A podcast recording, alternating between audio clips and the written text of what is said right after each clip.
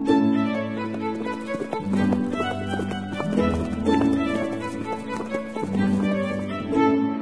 listening to Nick Luck Daily. This edition is brought to you by FitzDares, by the Racehorse Owners Association, and by Thoroughbred Racing Commentaries Global Rankings.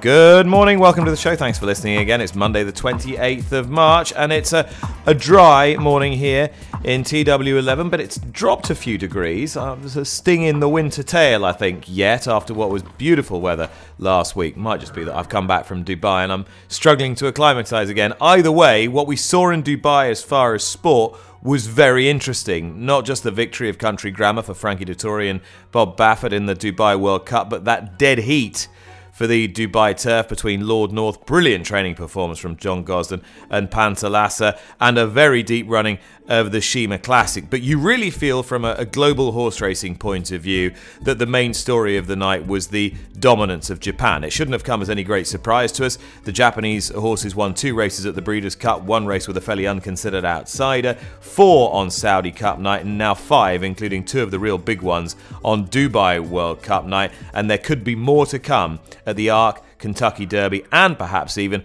at Royal Ascot during the course of the season. Lydia Hislop will be joining me a little bit later, not only to try and understand where Japan now sit in terms of global racing nations, but also how we can compare ourselves to what's going on in the East. First, though, Naohiro Goda, our good friend from the Green Channel in Japan, joins us. Naohiro, we've been talking about these fantastic horses in your country for a couple of years now, but have even these results on Saturday night surprised you? Well, this is, definitely more than I expected. Of course, a couple of the Japanese runners, we hoped a couple of the Japanese ran well. A couple of Japanese win Dubai, but 5 wins is much more than I expected. I was too excited and I couldn't sleep on Saturday night until 6 in the morning. It was really exciting. It was a wonderful night for all of us involved in horse racing and breeding in Japan. Nick?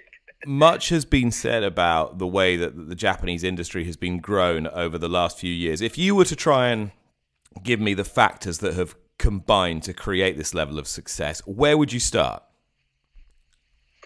Well, there are several reasons. First of all, introduction of Sunday Silence from the United States. Sunday Silence was a game changer. He improved the pedigree and quality of the Japanese bred horses significantly, and his sons, of course, including a Deep Impact, and now sons of Deep Impact are doing very well, like Kizuna, who has sent more than 3 international winners. So now the quality of the sire standing in Japan is, I think, the best in the world. And again, quality of the broodmares, which Japanese breeders own, are now very good. Well, let's say last 10 years, 20 years, top breeders like Yoshida Brothers, made a huge investment to buy quality mares in Newmarket, Kildare, Kentucky. So now, the quality of the mares in Japan is really good, very good. And now, skills by the trainers, Now many JRA trainers has experience to work for top trainers in new markets or America. They know how our horses are trending, for example, in Newmarket or Ireland. So now, trainers in Japan know how to train their top horses. So I think, a combination of those, similar factors boosted the quality of the Japanese runners now. How tightly, Naohiro, does the Japanese Racing Authority, the JRA, how tightly does that organisation control racing? So how much does it sort of manage what you can and can't do? Well, you know, the Japan Racing Association is, you know, a racing authority, which is running a racing very, very well. But, you know, the improvement of the quality of the Japanese bred horses are, you know, I think I want to give the credit to all the breeders, not to the Japan Racing Association. You know, the breeders, not only top breeders like Yoshida Brothers, but also some, you know, rather small breeders, still there, you know, working hard. They are trying to improve their, you know, horses they bred. So I think, you know, the Japanese breeders has been working really, really hard in last two decades, and now they are able to breed top class horses now. What is it that enables them to succeed financially now, Hiro? Do they get money from the JRA? Do they get money from the government? Are there incentives? What keeps them going? Because everybody knows how expensive it is to breed horses. Why is it a good thing to be able to do in Japan? Now, you know, this is a story which Japan Racing Association is deeply involved. Now, you know, the wagering in Japan, betting turnover in Japan has been very, very good in last 20 years. And, you know, Japan Racing Association is racing authority, and the Japan Racing Association and the single body who can handle, who are, you know, organizing a betting in Japan. So, wagering is good, which means prize money at Japan Racing Association is very, very good. Then, as prize money is very good, owners are very confident to, you know, invest on their racehorses, you know. You know, now domestic yearling market in Japan has been very, very good. In other words, yearlings and foals in Japan are very expensive. Then, which means, you know, breeders has the money to reinvest their money onto, for example, recruiting a new mares or investing to improve their land, trying to hire, you know, riders or, you know, workers with good skill. So, yeah, you know, from the point of the finance, yes, first of all, prize money is very good. Then wagering is very good. So we have to say thank you to Panthalassa in Japan, who has been enjoying, you know, betting on horse racing. Well, you know, horse racing in Japan is a very, very popular sport. You know, one of the most popular sports in Japan. For example, if you come to race courses, you know, you see a lot of young, you know, crowds. Racing fans under 30 years old. They love to come to racetracks to enjoy horse racing, to enjoy betting. I think, you know, Japan Racing Association has done a very, very good job for marketing to attract those, you know, young people, attracting them to come to race course. And, you know, I might tell before, the COVID-19, you know, crisis is ironically created some new punters, new supporters of horse racing. You know, Japanese people who were forced to stay home needed to find something, you know, enjoyable thing they can enjoy at home.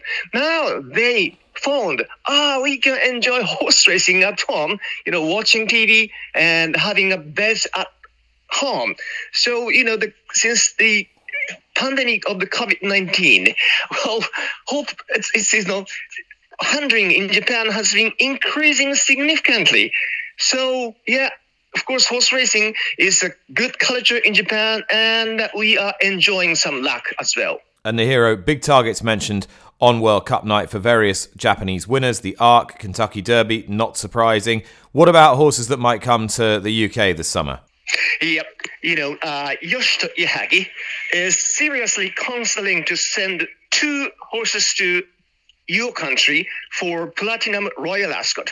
One of them is Stay Foolish, winner of the Dubai Gold Cup and winner of the Red Sea Turf Handicap. Yoshito Yahagi is very keen to send Stay Foolish to Royal Ascot to run a Gold Cup at Ascot. And in addition, Yoshito Yahagi is keen to send Panthalassa, the winner of Dubai Turf, to Royal Ascot to enter him in Prince of Wales Stakes, 10 Furlong G1 race in Royal Ascot. Well, now, you know, the next ambition for Yoshito Yahagi is to win to have a winner at Royal Ascot. I think it's quite likely to see a Japanese trained runners at Platinum Royal Ascot this year. Naohiro Goda there. My thanks to him and a few suggestions there as to exactly why Japan seem to be so dominant and are now becoming so dominant on the international stage. As Lydia Hislop rejoins the podcast this Monday morning. Lydia, hard not to stand back and watch on in awe and envy at what is being achieved in the Far East. Yeah, I think they have systematically got such a lean, thoughtful and effective breeding, training and racing operation, which is strong domestically and clearly, from what was said there, has a virtuous circle in terms of the domestic market, in terms of people are willing and able to invest internally and get rewarded for it internally. And now the best of those horses are more routinely reaching out on the international stage and coming home with first prize. And what kept striking me both in Saudi and in Dubai, as I said there, was how many different sets of connections were involved. And that's particularly interesting in sharp contrast to the growth of the super trainer in Europe and in America, where so many good horses are in so few hands. Yeah, and that's a concern both on the flat and over jumps in Britain and in Europe.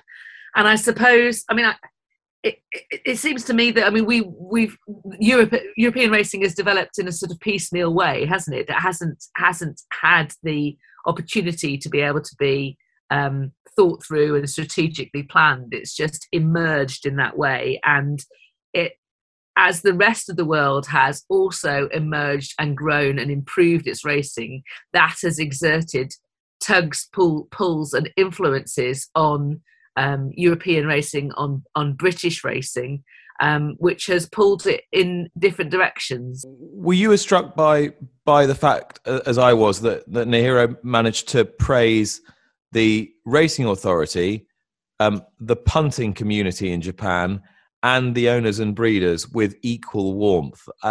Something that I think you'd struggle to get from anybody here.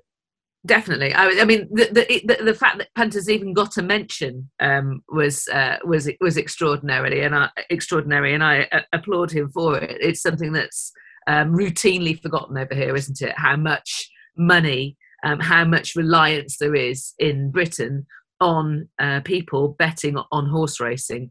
The only time it ever comes up is when people are worried that it's not there anymore. For example, see Gambling Review. For example, see COVID. So the only thing that kept horse racing going in terms of getting any income during COVID, and everybody needs to be reminded of this, was people on betting on horse racing.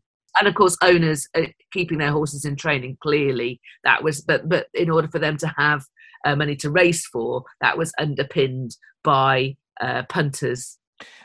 Clearly there's been a lot of focus on this over the weekend, and we talked about it before the weekend because of that very small field consolation race for the Lincoln, and it sort of sharpened that argument again about where are all those horses of sort of medium to high level? Are they all disappearing abroad, or do they just not exist? And do we really know yet what the effect of the pandemic is on the ownership of racehorses? Yeah, I don't think we do know that.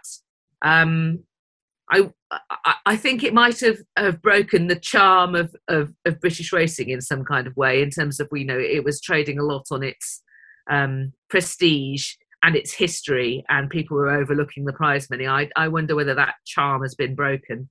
I don't think you can get to the bottom of... we have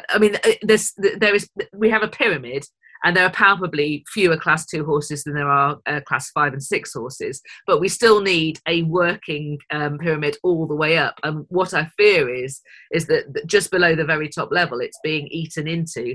I don't think you can get into that just from sales figures. There'll be horses that are sold privately. There'll also be, more particularly, horses in very large global operations that are just shifted abroad and race abroad and don't come back to Britain. So I think it's a real concern.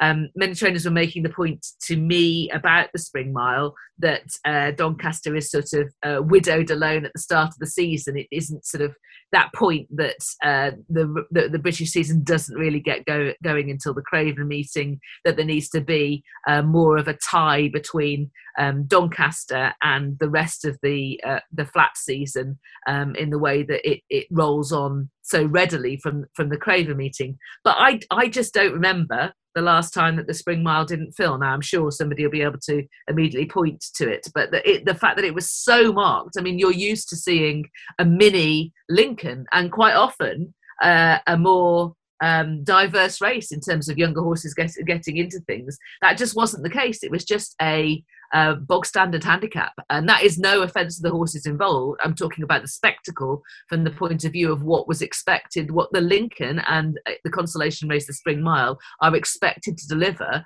for people who are watching and paying to go racing that day. And we just slid off on a pretty important tangent there, but just going back to Japan, and we can rejoice in the idea that these two terrific horses are likely to come to Royal Ascot in the summer. Yeah, I was really excited when I heard that in the interview. Panthalassa, who was just done on the line in the Dubai Turf by Lord North, and Stay Foolish, who won the Dubai Gold Cup, coming for the Ascot Gold Cup in the latter sense, and the Prince of Wales Stakes for Panthalassa. I mean, that was brilliant. I think I really hope that we have a properly international Royal Ascot in the ways that we have, where we've had sort of, you know, peak horses. When the big guns from Australia came over, and we had various different countries sending over horses, it just adds to the excitement of that meeting. And, you know, trying to work out whether the different test of Ascot is going to suit those horses compared with how the kind of tracks that they normally race on. I really think that adds to the intrigue. So that really made me excited. That was a real positive. And a meeting like Royal Ascot is managing to remain internationally relevant, and I know they've got a lot of money and all of those kind of things, albeit, you know, they've also, you know, had to finance a lot of redevelopments as well, and, you know, they've invested hugely in the sport, but nonetheless the imagination to bring across horses from around the world to populate this meeting, as well as the creme de la creme of the domestic population. Well, that's made for a hugely exciting meeting, and one that remains globally relevant. And if you're talking about global relevance, was the most significant performance in terms of quality out of the whole of the World Cup one that came in defeat from Yabir, who ran an amazing race in the Shima Classic, having had to concede so much ground and take such a wide trip, the Breeders' Cup turf winner. Looks as if he's improved again. But the sad thing is, given the concentration of quality in Charlie Appleby's yard, to go back to what we were talking about earlier, Lydia, he might actually do most of his racing in the States, starting at the Man of War at Belmont Park in June. We won't see him at Royal Ascot. Yeah, and I think that would be a great shame, because I thought Yabir ran a huge race against the run of things, you know, the winner and all the horses that finished around in much more prominent position, him coming through with a really strong finish. I mean, it was a performance of great substance, and suggested that he's going to have a really strong season. And yeah, I mean, it might be that Yabir is particularly suited potentially to racing abroad.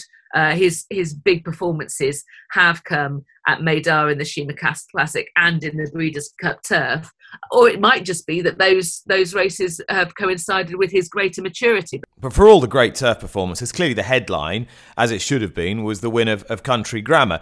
Now, this will have been received with varying degrees of enthusiasm across the world, particularly in America, given the recent Bob Baffert situation. The fact that Frankie Dettori rode the horse's first ride for Baffert in 30 years added a certain piquancy to the result, and Dettori's enduring popularity and his never-say-die ride earned justifiable plaudits. He did, however, Lydia, get a whip fine, $2,700, which was drop in the ocean compared to the prize money he won. Now, just compare that to Mike Smith's ban on Midnight Bizu in the Saudi Cup a couple of years ago, and his own fine of $210,000. Now, I'm not saying one is right, one's wrong, but clearly there is not enough disincentive in these major races globally still to deter jockeys from, you know, understandably enough, breaching the rules? I think that you can't have a situation where one horse is deemed more important than another just by dint of it running in a Group 1 as opposed to a Class 6 handicap. It's not helpful for Frankie Dettori to have broken those rules in Dubai at a time when the whip is under review in Britain. Now, it might be that the decision-making is so far advanced, and you'd know more about this than me because you're part of the committee overseeing this. It might be that the decision making is so far advanced that it has no actual impact, and probably logically an individual case is not going to have any particular impact, but it does have an impact on how the decision is going to be received.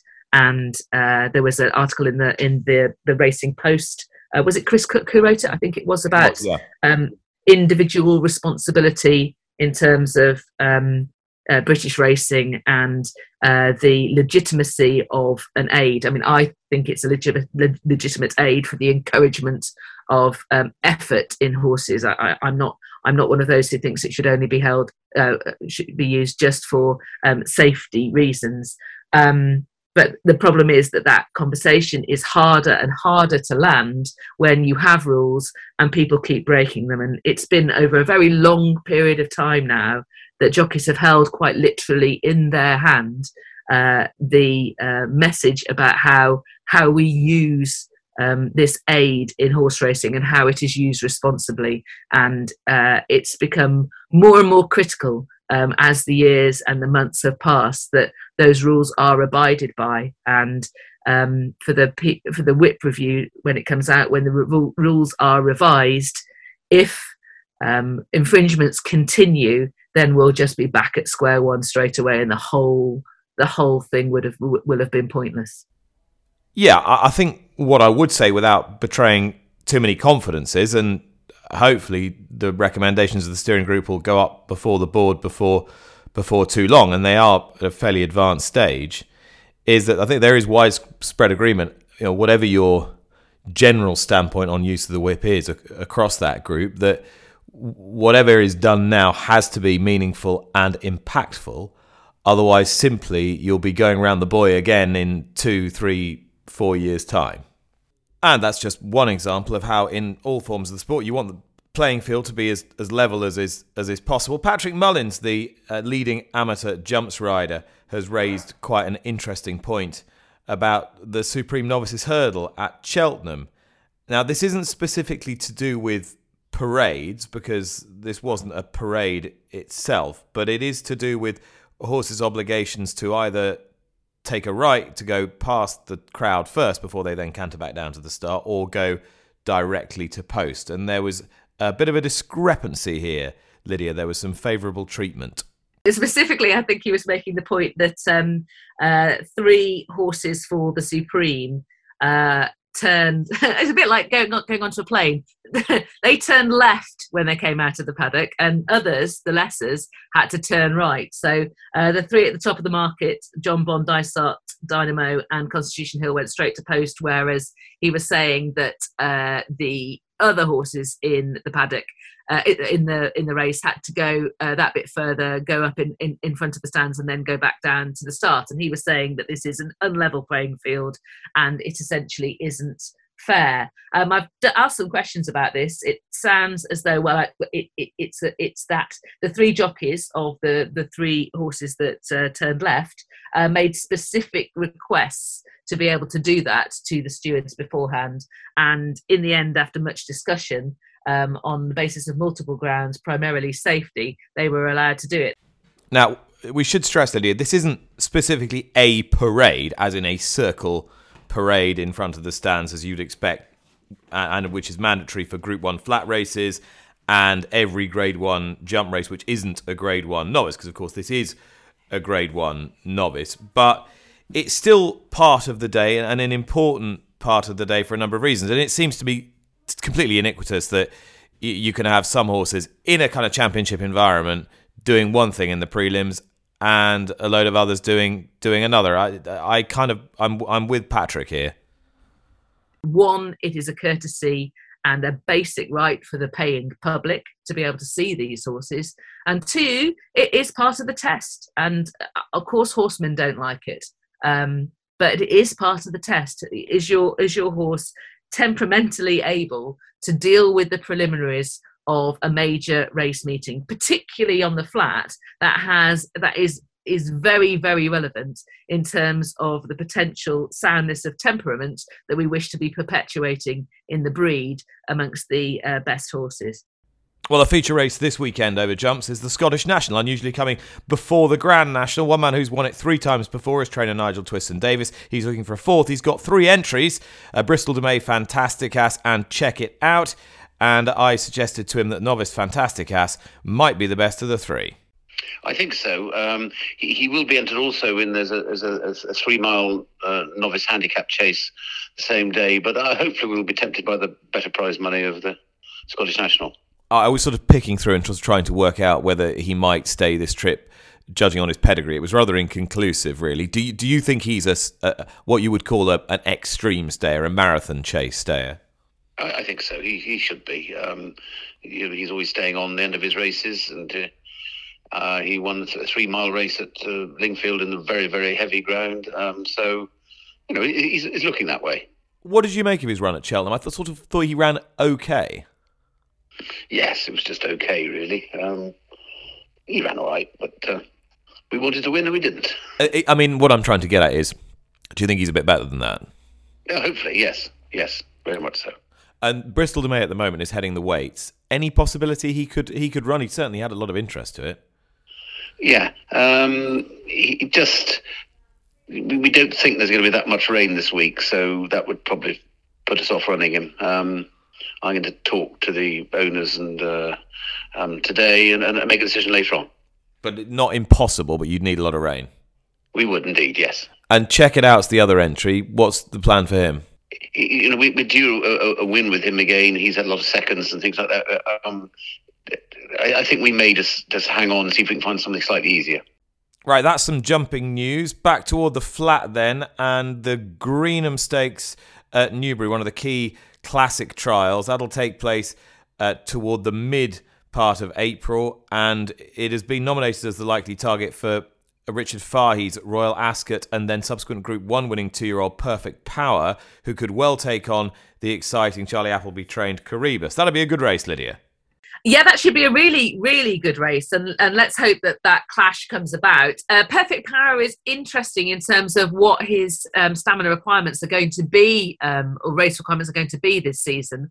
After he won the Middle Park at the back end of last season, trainer Richard Fahey was hinting that he might run in the Dewhurst, and that didn't actually come to pass. But it's interesting that they were thinking of a horse with whom they hadn't ventured beyond 6 furlongs, that they were thinking of going 7 furlongs as a 2-year-old.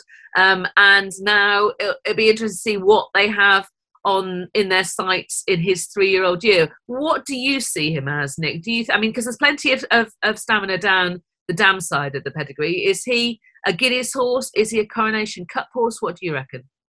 Perfect Power, I think, is a sprinter. I think that too. I think he is a sprinter.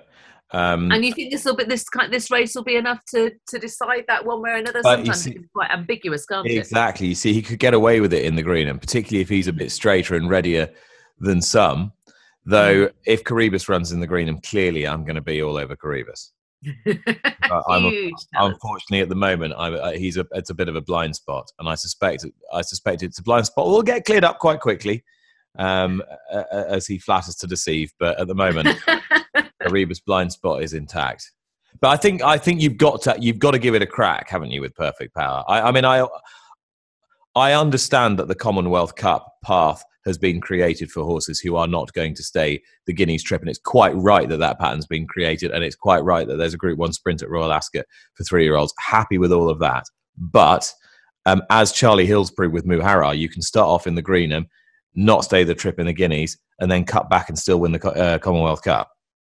There's lots of different paths to various destinations, aren't there? And There's a reason why. I think it's perfectly valid. Why not find out? And yeah, he could end up going to the Guineas and having enough time to come back for the Coronation Cup, if that's not even the Coronation Cup, the Commonwealth Cup. Coronation Cup would be something else entirely. I still haven't got my flat brain fully plugged in. So if he was coming back for the Commonwealth Cup, there'd be plenty of time between the Guineas and Royal Ascot. Of course, neither of those two horses was the top-rated European juvenile.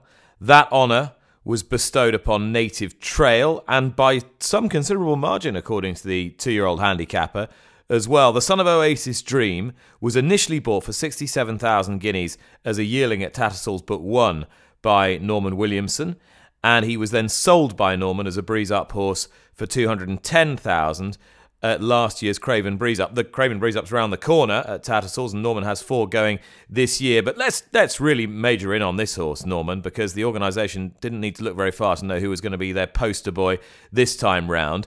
What was it you liked about him first off as a yearling?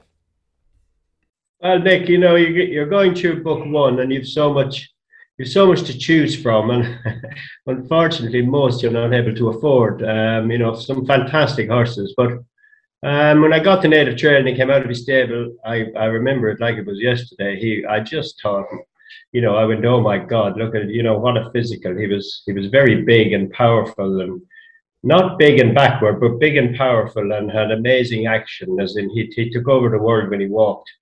Some people obviously didn't like him. They probably thought he was a bit heavy, but I, you know, was lucky that I did like him. And I thought he was a magnificent head. He's a beautiful head on him. And if you see the shots of him now or on the front of the catalogue or whatever, he is a stunning looking individual. And it went from there. You know, I didn't think for 1 minute I'd probably be able to buy him at the level I bought him, which also from a book one point of view makes it interesting, and well, it tells you everyone has a chance. And so you say that he was your type, but he might not have been everybody else's type. Is that something you've found over the years, that there's certain things that you like in horses that give you that little bit of an edge and maybe enable you to compete with a better pedigree or a better horse that you might not otherwise? Yeah, I'm not so sure it gives you an edge, because we do buy some bad ones as well.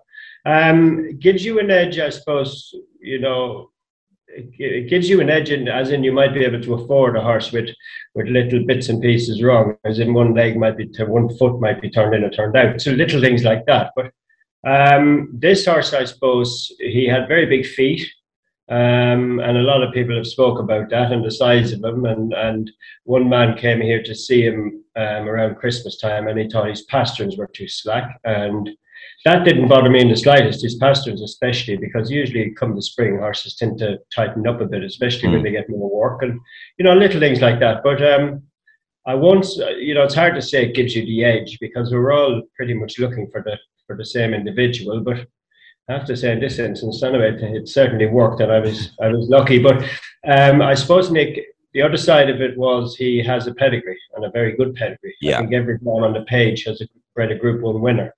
So if everything was perfect, everything to me was perfect. But if he wasn't as big and he was a sharper looking model, I probably wouldn't have been able to afford him. Okay, so when you bought him, and you bought him for 67,000 guineas from Book One, did you immediately think this is one to come back to the Breeze Up sale with? Was that uppermost in your mind? Yes, he was certainly always going to go back to a Breeze Up sale, all going well, and that's what we buy him for. I got him home, and I thought, you know, you do. I'd be a doubter when I get him home. A lot of horses don't travel well, and they always lose a bit of weight when they get back. So it's the first day when they get back, you look and you think, oh my God, what have I done? And it certainly is the worst day they look after a long week at a sale or whatever. But you know, when he got back, I thought, yes, this is big, and it's probably going to be backward, and it's probably going to take a lot of time. But we kicked on, we broke away and treated him the same as the rest. And he took everything fantastic. But around Christmas time, I remember thinking to myself, this isn't going to work. He got a bit big and a bit angular and looked more of a store horse.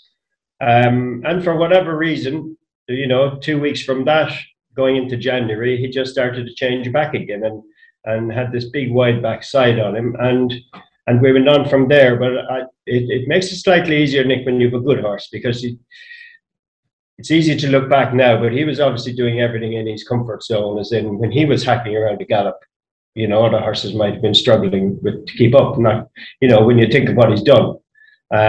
So I have to say, from the end of January on, he took everything really, really easy, and hence I didn't have to try and push too many buttons. Is it true that the best ones are the quickest learners, as a general rule, no matter what shape or size they are? I wouldn't think so, no. This fella, because he was big, I didn't want to, you know, try and make him a breeze-up horse. None of us, I think, and you know, it's worth mentioning that the breeze-up vendors have gone so professional. None of us want a breeze-up horse at the end of the day. None of us want the horse to go 2 furlongs. So you have to train him, you know, not to be blowing their brains and trying to get them to go fast. So if you can get one to go fast naturally, it's a huge plus, and you'll end up with a racehorse at the end of the day. And it's about 3 weeks before the Craven sale, I was riding him one day, and I thought, listen, it's time. This fella woke up a bit, and I gave him a slap on the shoulder to just go quicker. And within 100 yards, he was absolutely trapping. And I remember it well, that I came back to my wife, and I said, Jesus, did you see that? And she said, oh my God, he can fly. And that was the first time we, you know, that I had to seg one, because we were getting that close to the sale. But after going a furlong and a half, I pulled up, and I thought, that'll do. I don't have to do any more. I know he can.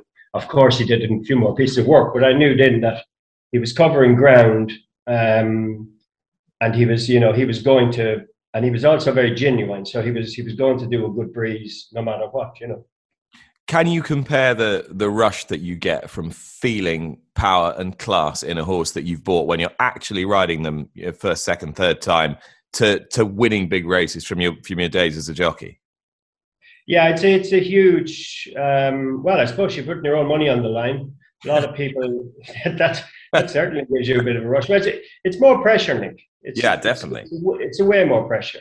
If you rode 4 horses on a day in Cheltenham, you've a new one every half an hour. Even though you had a fall off a favourite or something, you'd another one half an hour later, which took your mind off it. But if you have your own money on the line, and it's a day-to-day thing, your horse might be lame or something can go wrong. But when you think you have a good one, I don't think any of us expected this fella to reach the heights he did so quickly. Because of his size and everything, but I knew a fortnight or, you know, up to the sale that, listen, this can trap, not so much trap as in go fast. This, you know, he's covering ground. He's got a big future. And he's an interesting horse. You know, the breeze ups. If you watch his breeze, you know, he's changing his legs. He's not all over the shop, but he keeps changing his legs. And every time he's ran, he's done exactly the same. So you'll have people say, you know, oh, he keeps changing his legs. Is he feeling the ground? Will he handle the dip? This and that. Now, I do think the dip in Newmarket is a slight concern for him. But I think the reason he keeps changing his legs is because he keeps trying to go faster. And so that's something you learn from being on his back rather than watching. And I find that very interesting, that when he meets the rising ground in Newmarket especially, he did it at the breeze, he did it in the Dewhurst, that it's faster he's trying to go, not changing his legs because he wants to go one direction or the other. And when you're riding him, you feel this magnificent power underneath you. And also if you worked him at home, and we usually only work or go quick once a week with him, and it's the following day after that you give him a canter that you find this magnificent stride, because he's almost stretched himself out the day before. You know, so little things like that, Nick, are interesting that you get from being able to ride him. And I suppose you know before anybody else. You know, if you've been, you know, riding horses as long as I have, you get to find out what you like and what you don't like pretty quick. And there's a lot of them we don't like. But this fella was a bit different, yeah. Now, have you got something you like for this year? Because you know as well as anybody, you're only as good as your last sale, and last year was spectacular. But all that is erased from the memory fairly quickly this time round. Yeah, absolutely gone. Have I got a few? I have. With four colts, We think we have a nice bunch. We think we have a nice bunch overall this year, but we have four nice colts going to the Craven sale. I can't pick one out, Nick. I can, of course, I can pick one out if you give me enough money now. But I can't because, and this is an interesting thing from a breeze up perspective. If I pick one out now and he breezes bad, everybody's going to say you either don't know what you're doing or you picked the wrong one. Well, that's what it's down to. It is down to the day. But I think I have four nice horses, and at the moment, touch wood, they're going fantastic. We have a colt by Star Spangled Banner, seems sharp, and we've gone back to the well again, and we've another nice Oasis Dream out of a half sister to Mecca's Angel, so should plenty of speed on the page. And we have a Camelot, beautiful, sharp-looking Camelot. Now he's loads of size and scope, but he doesn't look a backward horse. And we have a Warfront, who is a big colt. He's big for a Warfront. So at the moment we like all four, and they're going fantastic. So I'll have to let the breeze to the breeze up readers. And that £25,000 bonus that you got as your share of the £250,000 Craven Royal Ascot Group 1 bonus last year, I guess anything like that is a big incentive for you guys. It's big for us, but it's also big for the owners with what they get. But it is big for us, and you never think it's going to be you, and you never think it's going to happen. But I must say, last year when Native Trail became good, we're thinking, was he sold a bit cheap, and did we get enough for him? And I must say, the $25,000 is a big help. Some really interesting insight there from Norman Williamson, who's heading off to the Tattersalls Craven Breeze Up sales, having sold Native Trail, the champion 2-year-old of Europe, there last year. Lydia is back with me. That should have, I think that's going to have your flat brain working now. I think that little blast of Norman and Native Trail, that will have got you going. But of course, all you're thinking is Alderbrook, Master Oats.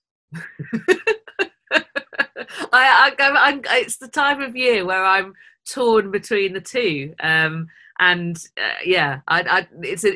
a tricky time of year, this one, as you're trying to recall who on earth won the derby last year. I am joking, but you get my drift. And at the same time, looking towards the Grand National. So yeah, and also adjusting your eye to horses in the paddock. Going to a flat meeting and going, oh, that's small, and then realising actually no. It took your entire answer for me to come up with Adair. We spoke about him earlier in the pod. I know, it's ridiculous. Absolutely ridiculous, but you're spot on. But I just think it's just a quick years. Recall thing, isn't it? Yeah, it's just the advancing years. But never mind. On we plough. You'll know what's running this afternoon. Yes, we'll be several hours older by the time the 7:00 at Newcastle is run. And I'm going for Allshaw Bridge, who managed to win last time out, and has now got William Pyle taking £7 off. I still think that makes him very competitive for the All-Weather Championships mile handicap. And that's 7:00 at Newcastle today. Excellent. 7:00 Newcastle, Allshaw Bridge. Leah, thank you very much. Thank you very much for watching after what has been a very interesting weekend of international sport. That was Monday, the 28th of March. We'll see you again tomorrow. Bye-bye.